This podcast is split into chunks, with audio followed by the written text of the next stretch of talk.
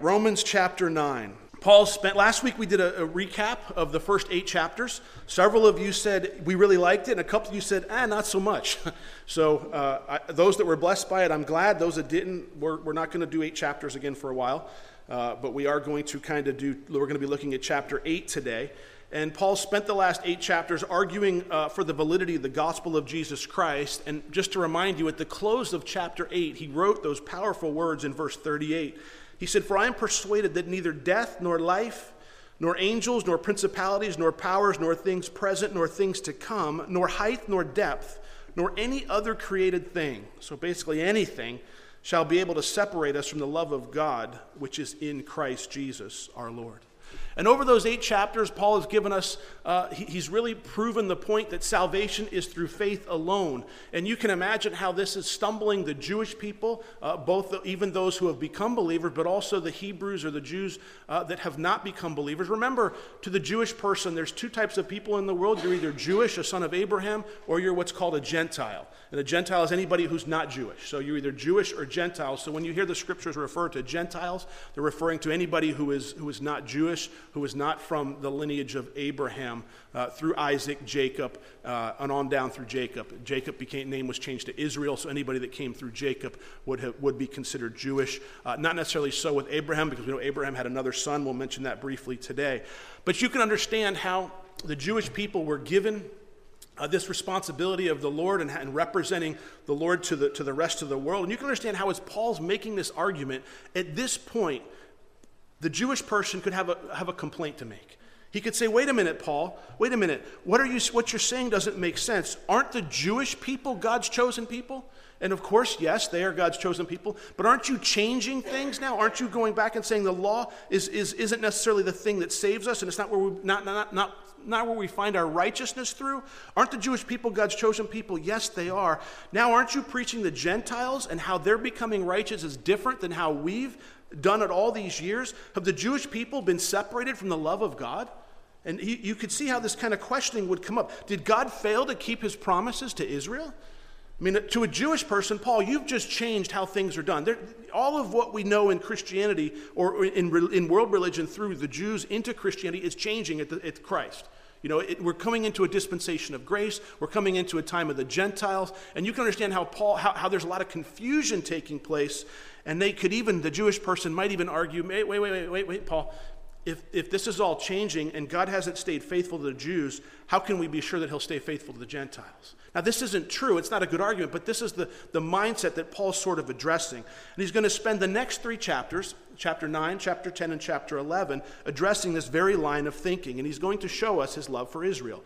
Just a real quick outline on those three chapters. Chapter 9 is going to show Israel's past election how they were elected by God. Chapter 10 will show Israel's present rejection, not today, but in Paul's time, how Israel rejected Christ as the Messiah. And chapter 11 will speak of Israel's future restoration.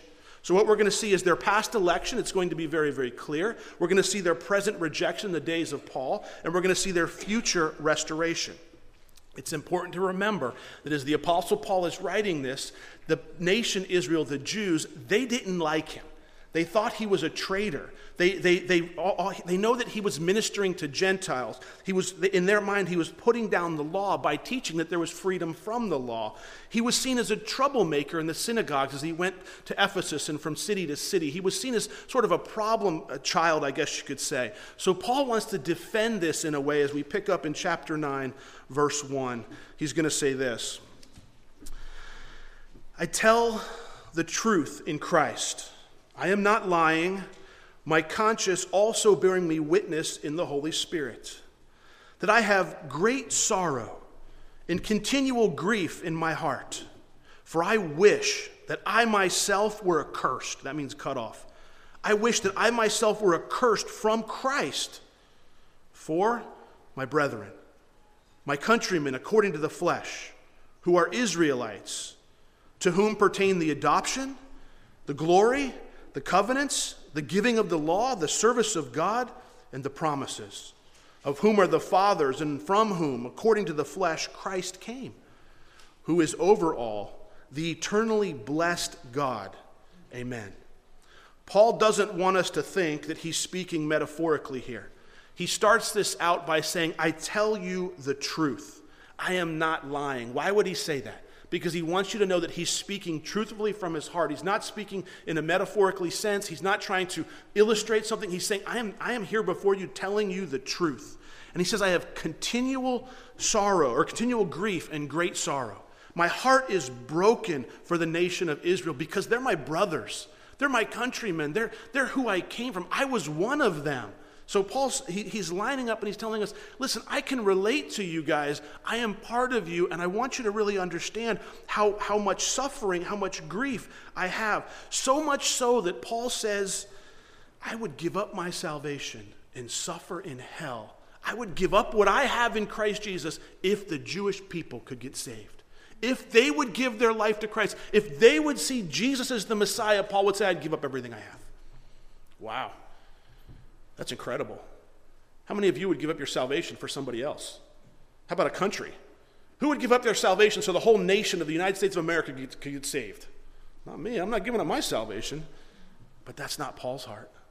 So Paul's setting up, he's establishing listen, the people, the Jewish people, the Hebrew people are very, very dear to my heart. I would give up all of it if they would just realize that Christ was the Messiah. And he starts out by noticing or recognizing the blessings of the nation Israel.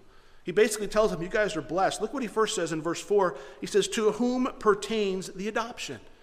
The, Israel was a nation who was adopted by God in the Old Testament. They were literally adopted. In, in Exodus chapter 4, verse 22, it says, When Moses is going to speaking with God, and, and God tells Moses, I want you to go to Pharaoh, and I want you to tell him to let my people go. This is what God tells Moses to tell, God tells Moses to go tell Pharaoh. Exodus chapter 4, 22. You don't to turn there, just listen.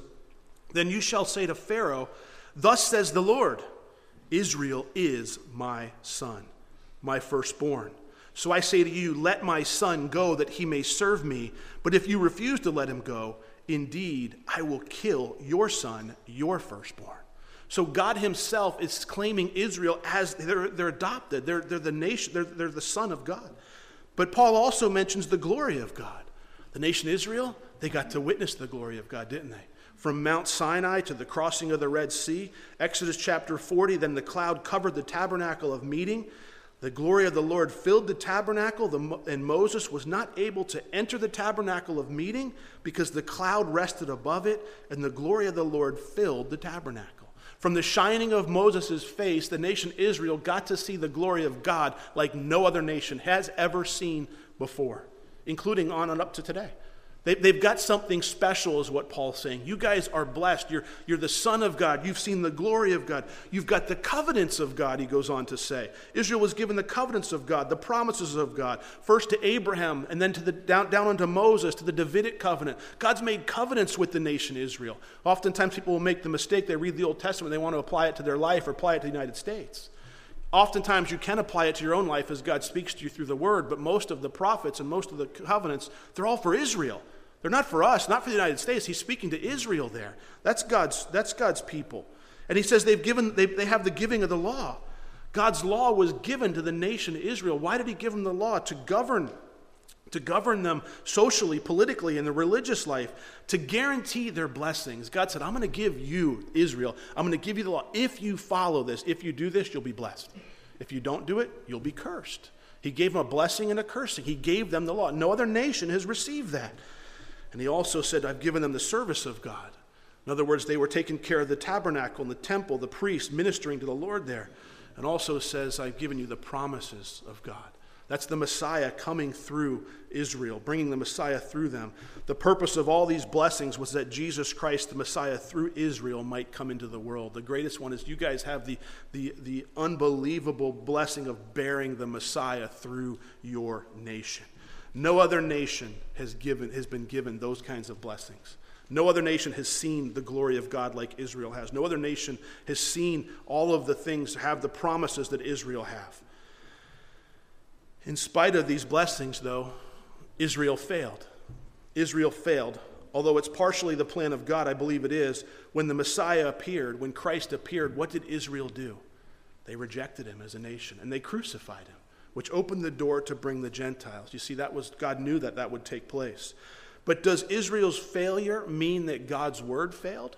Does it mean that somehow God's word failed? The answer to that question is no, but before we, we go on, I want to point something out to you in verse 5. It says this Of whom we are fathers, and from whom, according to the flesh, Christ came, who is over all, the eternally blessed God. Notice who Paul says, he's referring to Jesus, is over all. Who's he referring to? To Jesus. Who is he referring to when he says the eternally blessed God? He's referring to Christ. He's referring to Christ. Not only did the prophets say that the Messiah, the coming Messiah would be God, the apostles claimed Jesus was God, Jesus claimed he was God, and now the Uh, apostle Paul is again right here claiming his deity that Jesus is God. He writes there, the eternally blessed God. Amen.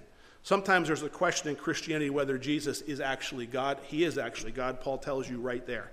Now, back to our question Does Israel's failure mean that God's word has failed? Or that God's choice has failed? Or that God made some sort of mistake? And the answer to that question is no. Look at verse 6. But it is not that the word of God has taken no effect, for they are not all Israel who are of Israel nor are they all children, because they are the seed of Abraham, but in Isaac your seed shall be called. That is, those who are of the children of the flesh, these are not the children of God. But the children of the promise are counted as the seed, for this is the word of promise. At this time I will come, and Sarah shall have a son. It's not that God's word didn't come through for Israel, but Israel failed to recognize the Messiah of God's word. Why? He tells you there in verse 6 because they are not all Israel who are of Israel. You say, Rob, that doesn't make any sense. Remember what the word Israel means it means governed by God. So, what he's saying there is they are not all governed by God who are of Israel. So, not everybody in Israel is being governed by God. There, there will be a remnant that's saved, but he's saying not everybody, not just because someone's from the nation Israel, just because someone's Hebrew, even in true today, just because someone's Jewish doesn't mean that they're governed by God. No different than it just because someone claims to be a Christian that they're governed by God. And he goes on and he talks about Abraham a little bit. And he talks about the seed of promise. Remember, Abraham had two sons, didn't he? The first son that Abraham had was, anybody know? Ishmael, right, Ishmael. Ishmael. Ishmael was a picture of the flesh. Remember how Ishmael came about? Sarah had a promise she was going to have a she was going to have a baby. She was getting kind of old. She figures I'm going to help God out. So she goes to Abraham, says, "Abraham, why don't you take my maidservant, you go have relations with her, you can and I'll have a son through her because I'm just too old for it." So Abraham goes, "Yeah, that's a good idea. Okay, I'll do that." She has a son and he's named and he's called Ishmael. And then later on, Sarah gives birth to Isaac. And what Paul's saying is listen, is just because both of them are descendants from, from Abraham. Both of them would become nations. Both of them would, would be blessed in that sense. But it wasn't, but God's choice, God's promise was, I'm going to bless the lineage of Sarah. I'm not going to, you know, not that they, they weren't blessed physically, but spiritually, my name is going to be carried on. My, the Messiah is going to come through the lineage of Sarah uh, from, from Abraham. Isaac is going to be born through Sarah, not, not through the maidservant even though it seemed impossible. So God's word didn't fail, but because, because God still reaches his children of the promise, which may or not be the same as physical Israel. So what we're saying is the children of promise just be, are, are the Jewish people, but they're not necessarily all of Israel together. It's not, it's not necessarily everybody. Simply being a descendant of Abraham didn't save anybody. It didn't make them anything except a, a descendant of Abraham. And Paul goes on to give us another example in verse 10. He says, Not only this, but when Rebekah also had conceived by one man, even by our father Isaac, for the children not yet being born, not having done any good or evil, that the purpose of God according to the election might stand. Not of works, but of him who calls. It was said to her, The older shall serve the younger, as it is written, Jacob I have loved, but Esau I have hated.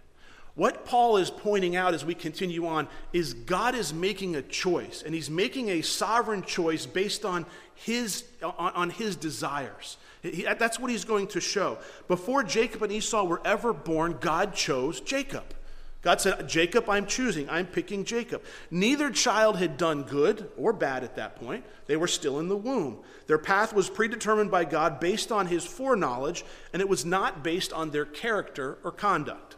So for God has the ability to look at somebody and look in a situation, say, I'm going to choose to bless Jacob. And not that Esau wouldn't be blessed, because Esau would be a father of the Edomites. He would be blessed physically as well. But what, we'll, what you'll find out is Esau didn't really care about the things of God. He wasn't interested in the spiritual things. He was interested more in the physical possessions. The passage is speaking of Israel's election.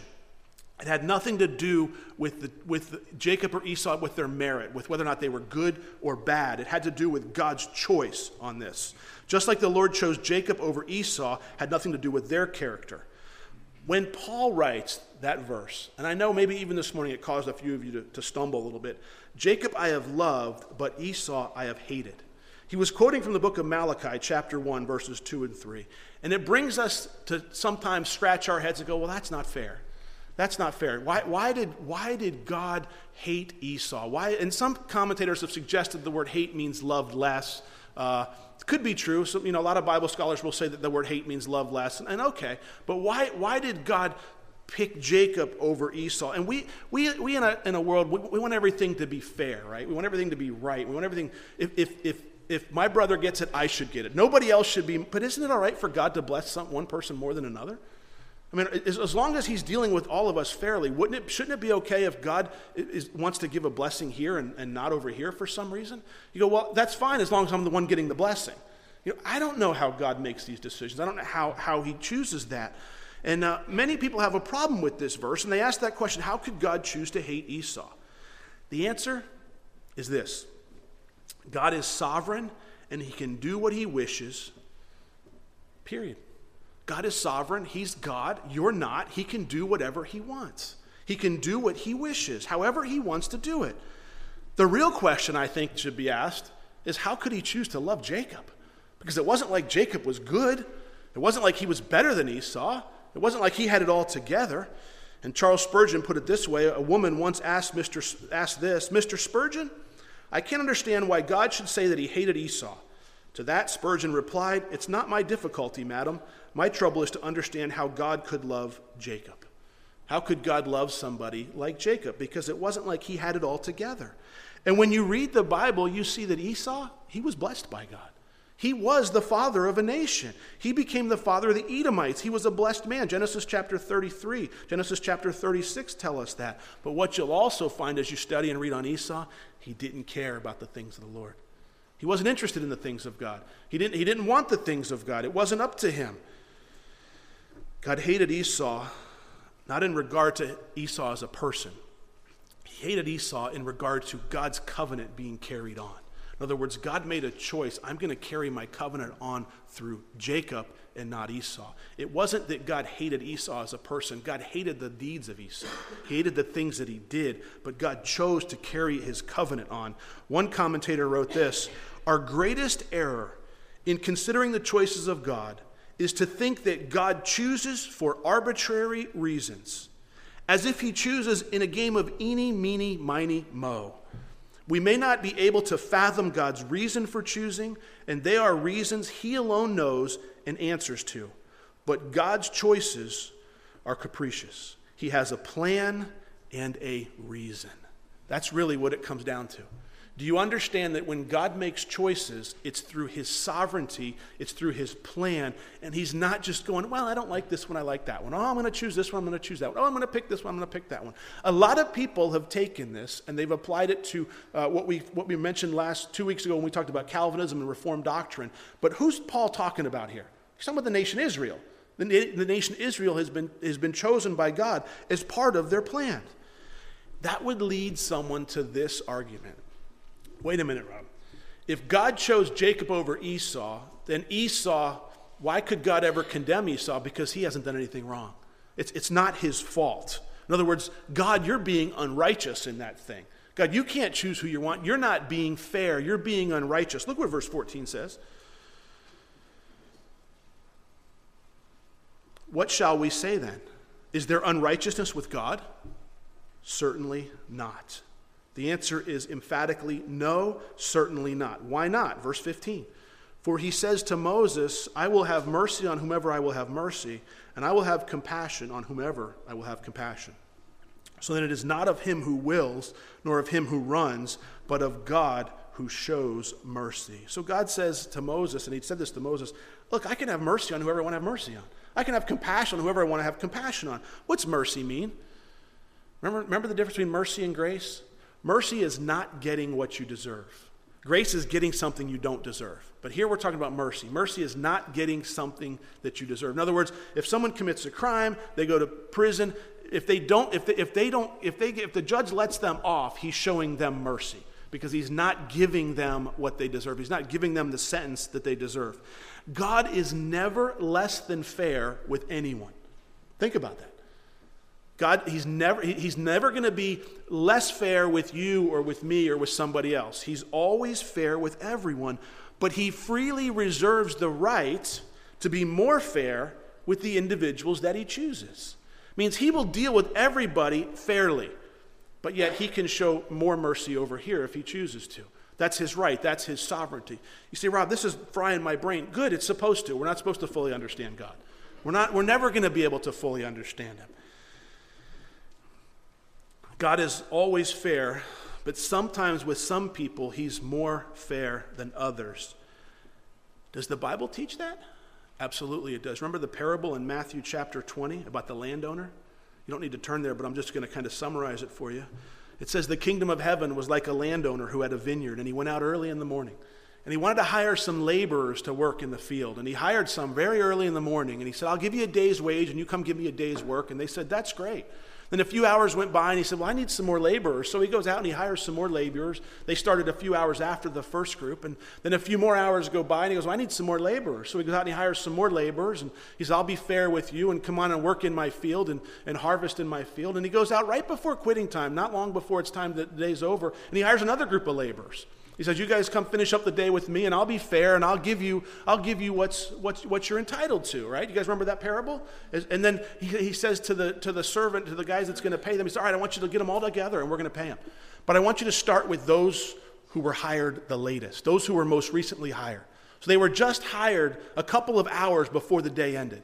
And as they're all gathered around there, that group comes up, and what do they pay them? They pay them a full day's wage.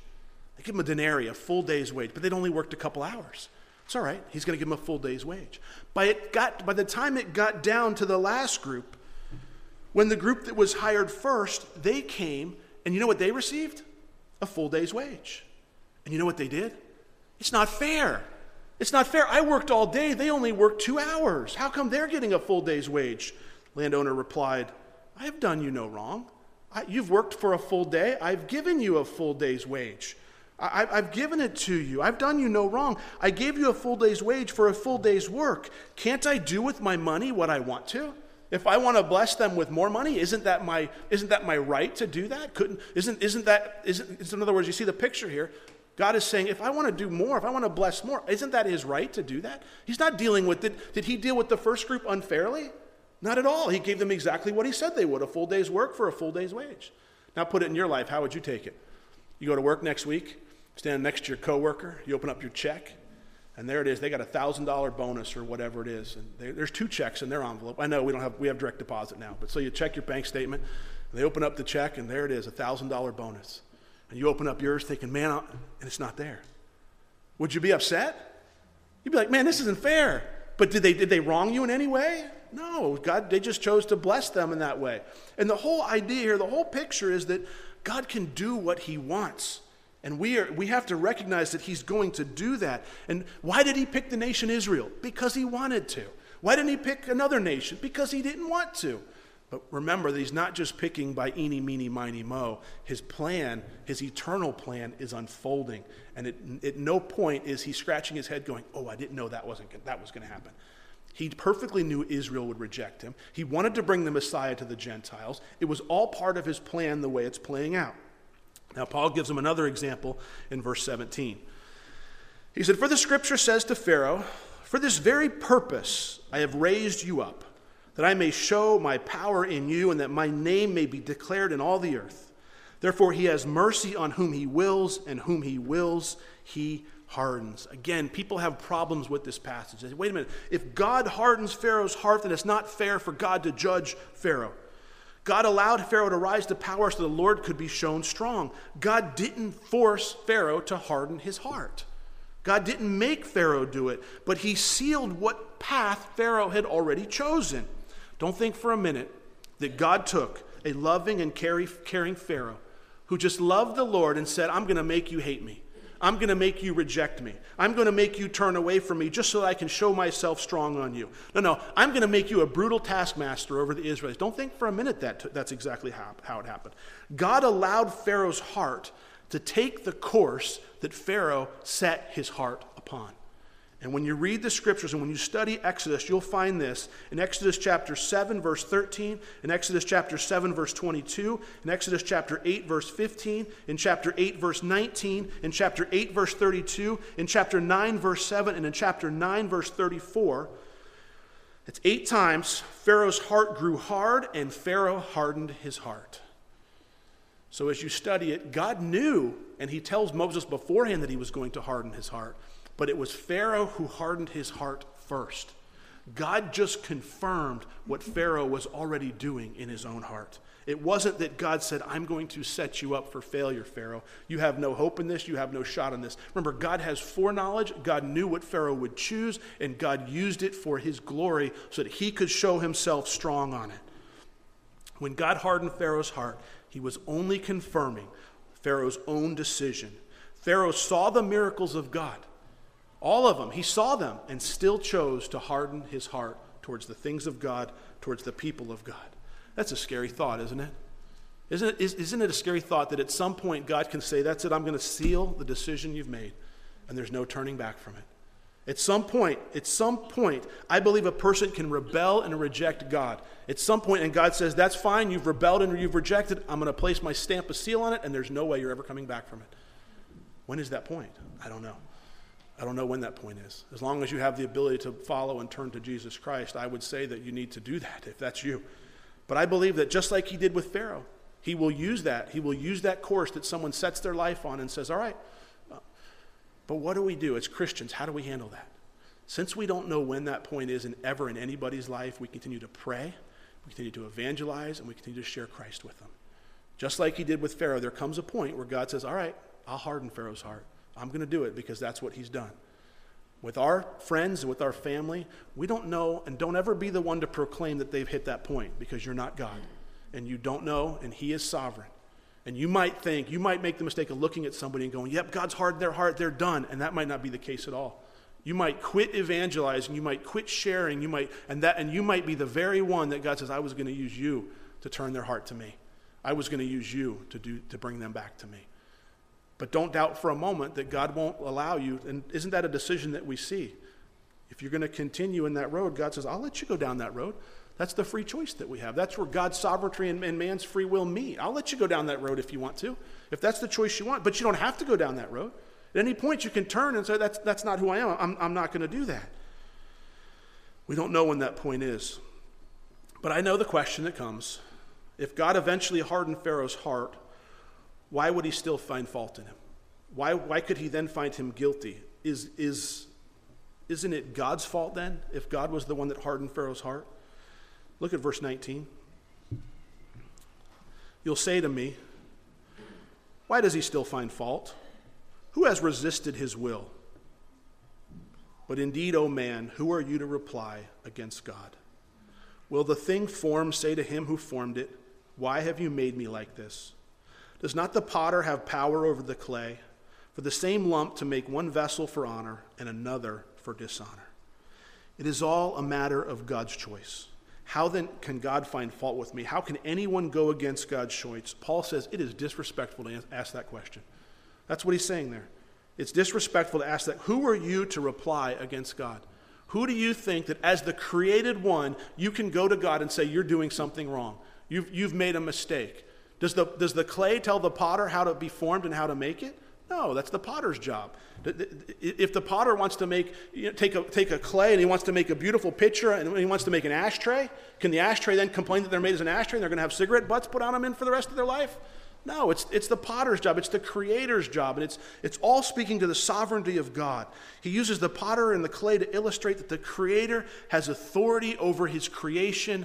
That is you and I. God has authority over us as his creation, and we don't have the right to begin telling him what he's doing wrong in our lives. And for a lot of us, we need to come to the point where God is doing it right.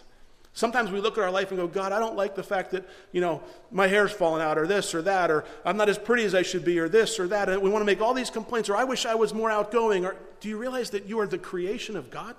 He took your personality and he formed it in a way so that he could most use you for the, create, for, for, the, for the things that he made you for. If you're a quiet and introverted person, stay that way. You don't need to become a Christian and become extroverted. When you get saved, nothing changes in your personality. If you're afraid to talk to people, it's not like that you're going to get saved and that's going to change. But He created those personality traits in you so that He could use them to accomplish His will through you. So often we want to put everybody in a mold, especially Christianity. But that's not the way that God works. God has created each of us, we're His masterpiece, Paul would tell us in another book. He sees us as His artwork, His masterpiece, and He doesn't make mistakes. You see any other human artists will look at their artwork and they go, oh, I should have done that there. I should have done this there. Not God. It's art. It's the artwork that looks at the creator and goes, no, you should have done this here. And I wish you would have made me a little skinnier here. And, and I wish I was a little more better looking over here. And I wish that, stop it. Let God be God and let you be, the, be, be his creation and do and serve exactly what he's called you to do in the way that he's called you to do it. You don't need to pretend to be something you're not. Oftentimes, we see it all the time in Christianity. Somebody gets saved and we want to change their personality. Don't change somebody's personality. Let, God is the one that gave us our personality. Now, there's not to say that He won't stretch you or He won't put you in places that are uncomfortable so He can show up and use you in a mighty way. That's the way it was for me. I didn't like talking in front of people. I'm, I'm still nervous. I don't like being in front of people. And uh, it's not to say He won't put you in places that you don't want to be, but you don't have to change your personality. You let Him make the changes in you. Sometimes people get so caught up in trying to be like somebody else.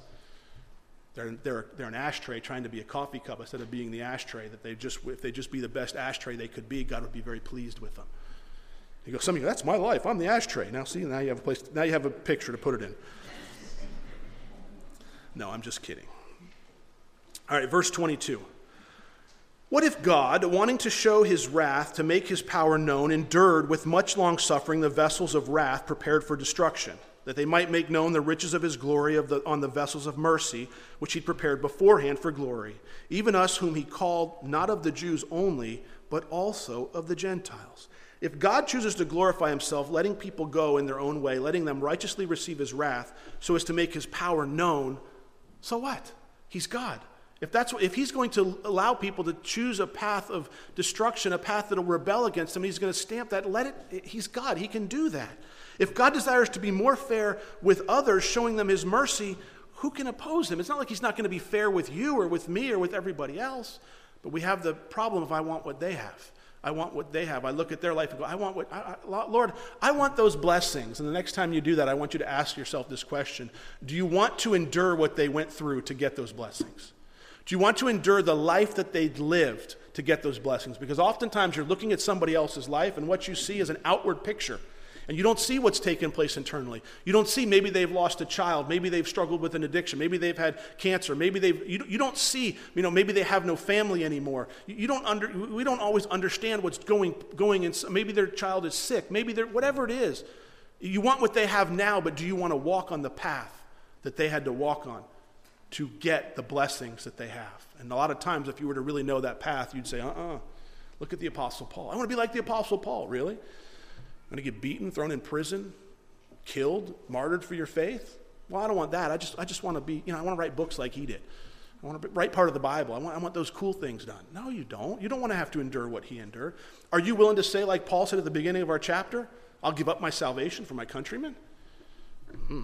No but I want, I want what he has. No, be careful when you do that. The Jews believed that they were, because they were Jewish, God could only make them vessels of honor. In other words, being Jewish meant something.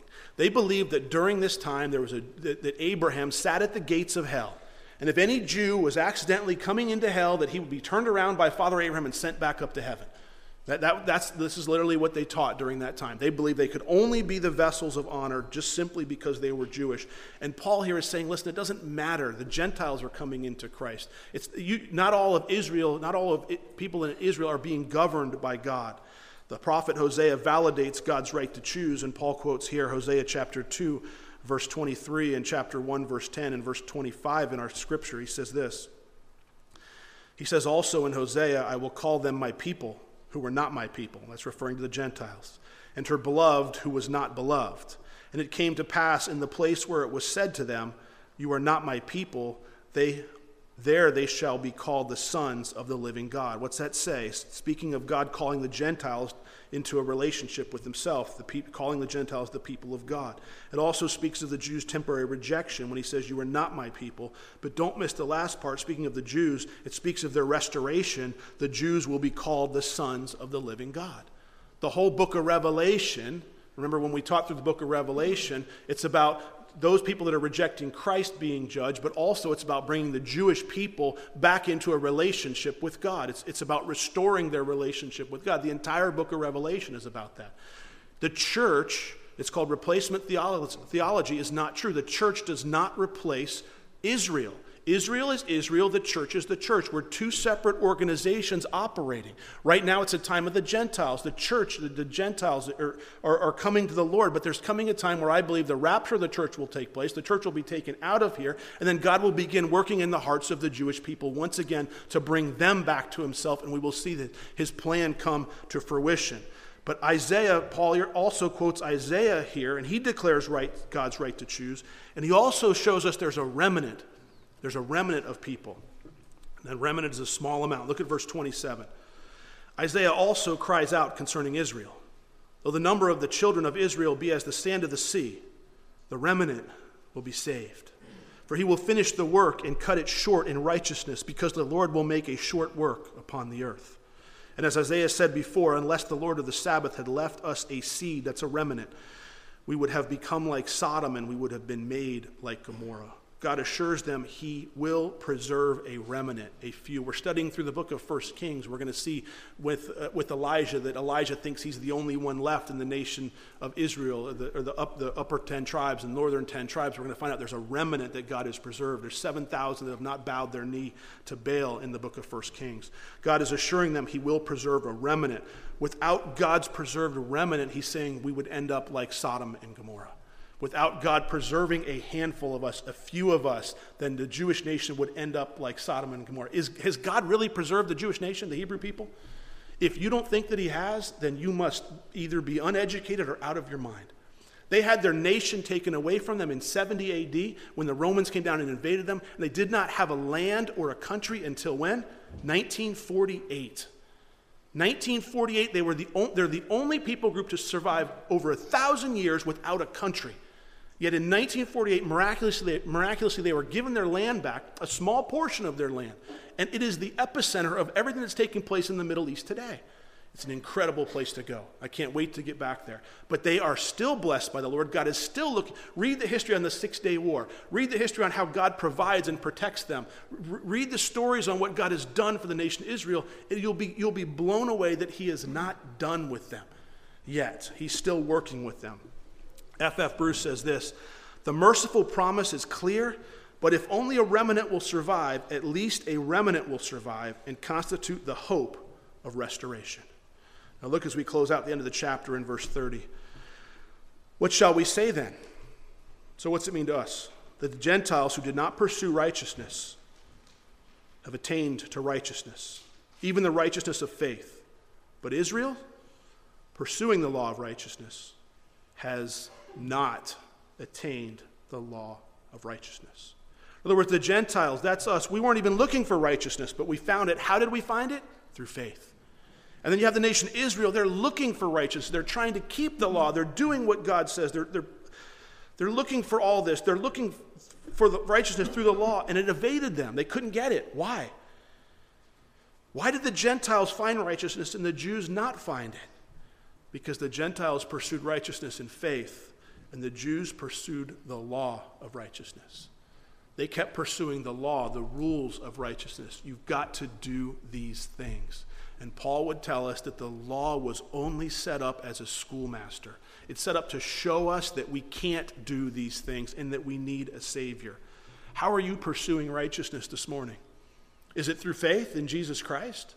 Or is it through some legal system that you've set up in your own mind? You see, I'm pretty sure that none of us here are Jewish in the sense where we're keeping all of the Jewish laws and we're not Orthodox and we're, we're, that's probably not anybody here. But we can sometimes pursue righteousness through our rules that we set up in our own mind. What makes you righteous before God?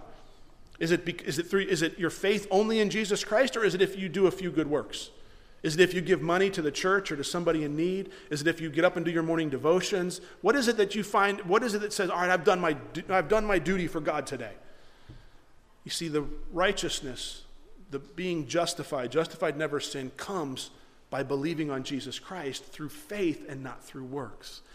Once we have the faith, the works will happen naturally. We don't look to the works for our righteousness. That's what Paul's trying to prove here. Why not? Look at verse 32. Why was Israel cast off? Verse 32. Why? Because they did not seek it by faith.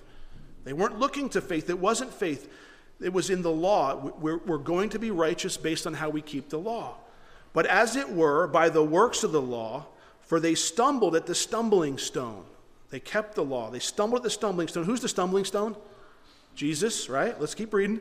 As it was written, Behold, I lay in Zion a stumbling stone and a rock of offense, and whoever believes on him will not be put to shame. Paul does not say, because God chose them. Notice here at the end of chapter 9, he puts the responsibility back on them. It wasn't about God is certainly sovereign, but here we find man's free choice meeting God's sovereignty.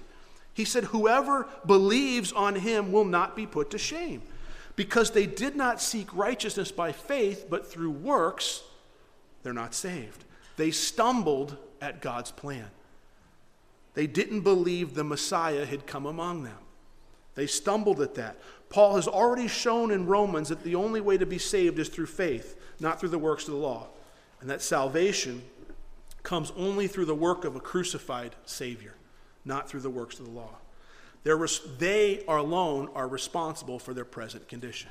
It doesn't mean that God didn't know that they would reject him, because he knew that it would take place based on his foreknowledge, based on his predestination. They're responsible for their present condition. Paul has not contradicted God's sovereignty in any way. Instead, what we see is the other side of the coin here at the end of the chapter in man's responsibility. In other words, they didn't find salvation in Christ because they didn't believe in Christ. Now, Paul's shown us a few things, and we'll close with this. Number one, he's shown us his great love for his countrymen. A love that you and I probably, and I don't know if there's anybody here that would say, I'd, I'd give up my salvation for the nation of the United States of America. Maybe for your family, maybe for your family. But that's what Paul's heart is. Number two, he's shown us through this section of Scripture that God is sovereign. And God is able to make choices based on His will and His will alone, but those choices are not eeny, meeny, miny, mo decisions. Those choices are very thought out, they're very calculated, and they're, they're choices some, based on something that we don't have, which is foreknowledge. You see, when we make a choice, we don't know what the choice is going to lead to, do we? We have hope. We want it to lead in a certain direction, but God says, I can choose this, and I know exactly what direction it's going to go. I can pick Rob to, to, be a pastor in Cumberland, Maryland, because I know at exactly some point he's going to obey and he's going to make those choices to go to Cumberland, Maryland. He can look at you wherever you're at this morning say, I'm going to choose you this morning. And I know that I'm not done with the work in you, and I know that at the right times, at the right moments, you're going to make the right choices. But you could also look at somebody that doesn't believe in the Lord and say, I'm going to choose you because you're going like Pharaoh. I'm going to show myself strong because I know the choices you're going to make, Pharaoh.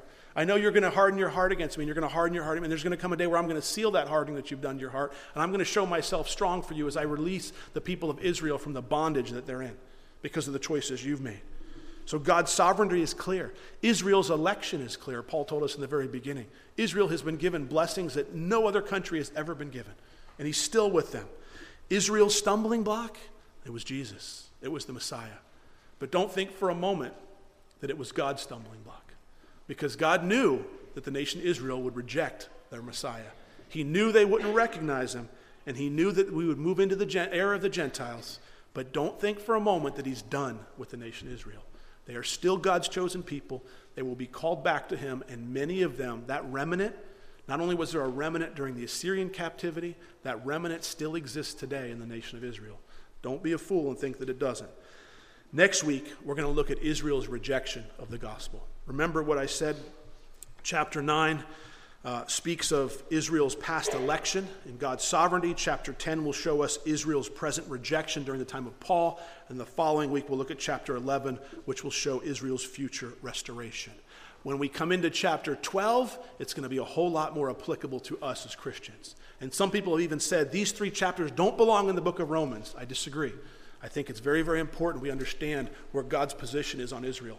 I think too often we don't understand where God thinks about Israel. And if without the Old Testament, without God's heart for Israel, we can't truly and fully comp- comprehend the things He wants us to out of the New Testament.